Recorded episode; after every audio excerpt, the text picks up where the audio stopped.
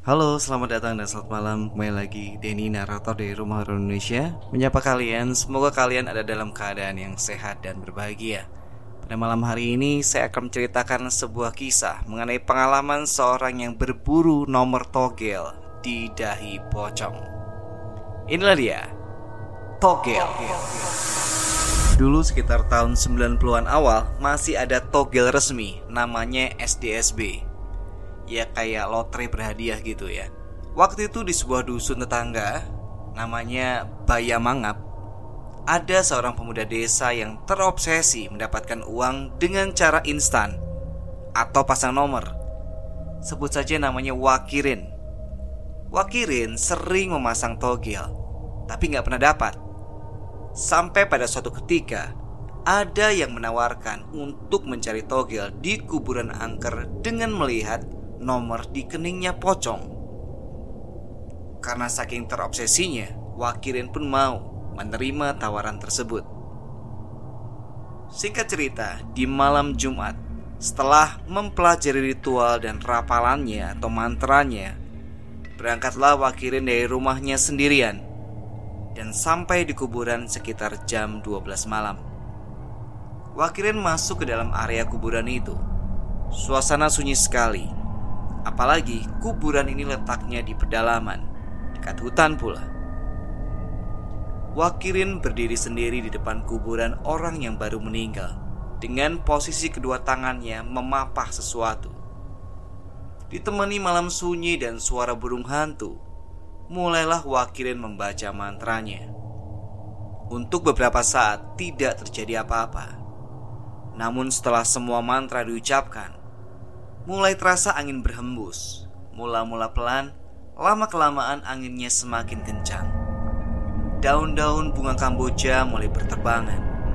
Dan tiba-tiba Ada suatu benda jatuh dari atas Tepat di kedua tangan Wakirin. Wakirin kaget bukan kepalang. Dia berusaha menangkap dengan kedua lengannya Dan menahan benda tersebut. Wakirin merasa benda tersebut seperti daging dibungkus kain Tapi terasa berat sekali. Wakirin belum berani membuka kedua matanya. Sekujur tubuh Wakirin merinding. Keringat dingin membasahi tubuh. Bulu kuduknya meremang. Wakirin ingat pesan orang yang menawari mendapatkan nomor di kuburan tersebut. Benda tersebut adalah pocong. Dan Wakirin harus melihat nomor yang tertera di dahi pocong tersebut. Dengan perasaan takut luar biasa dan menahan bau busuk mayat, pelan-pelan Wakirin membuka matanya. Arah pandangan pertama tertuju pada bagian tengah pocong.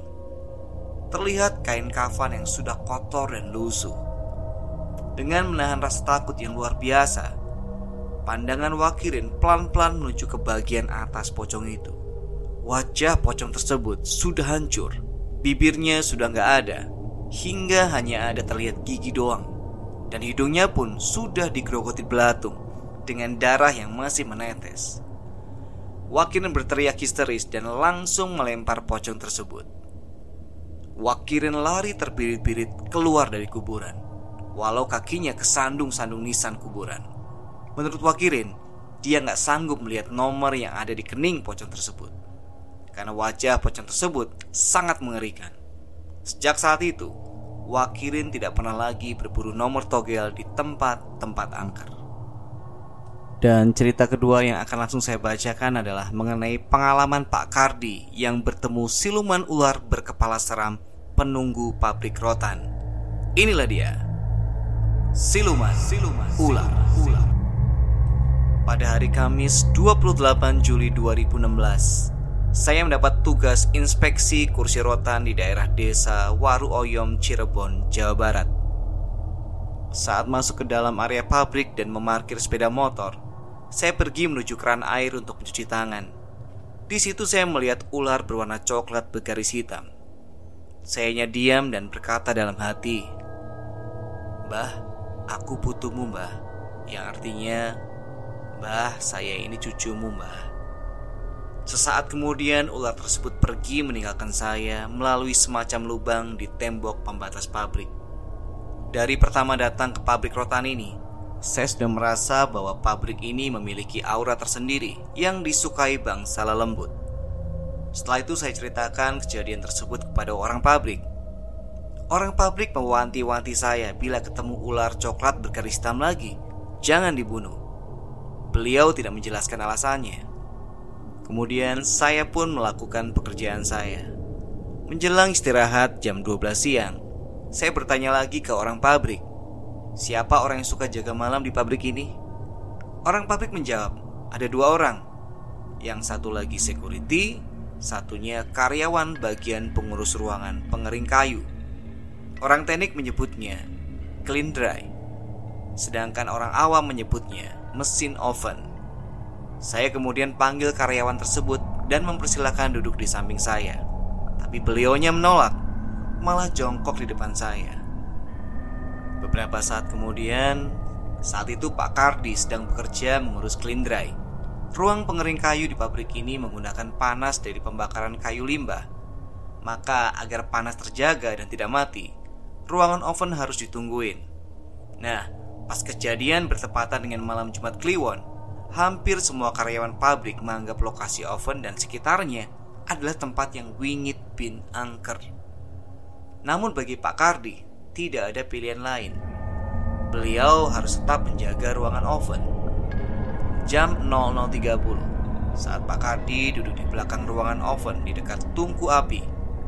Tiba-tiba, tanpa adanya tanda-tanda khusus, tepat satu meter di depan wajah Pak Kardi, muncul sesosok kepala gundul dengan mata berwarna merah, pipi bersisik dan hidungnya hanya ada dua lubang, seperti hidung ular.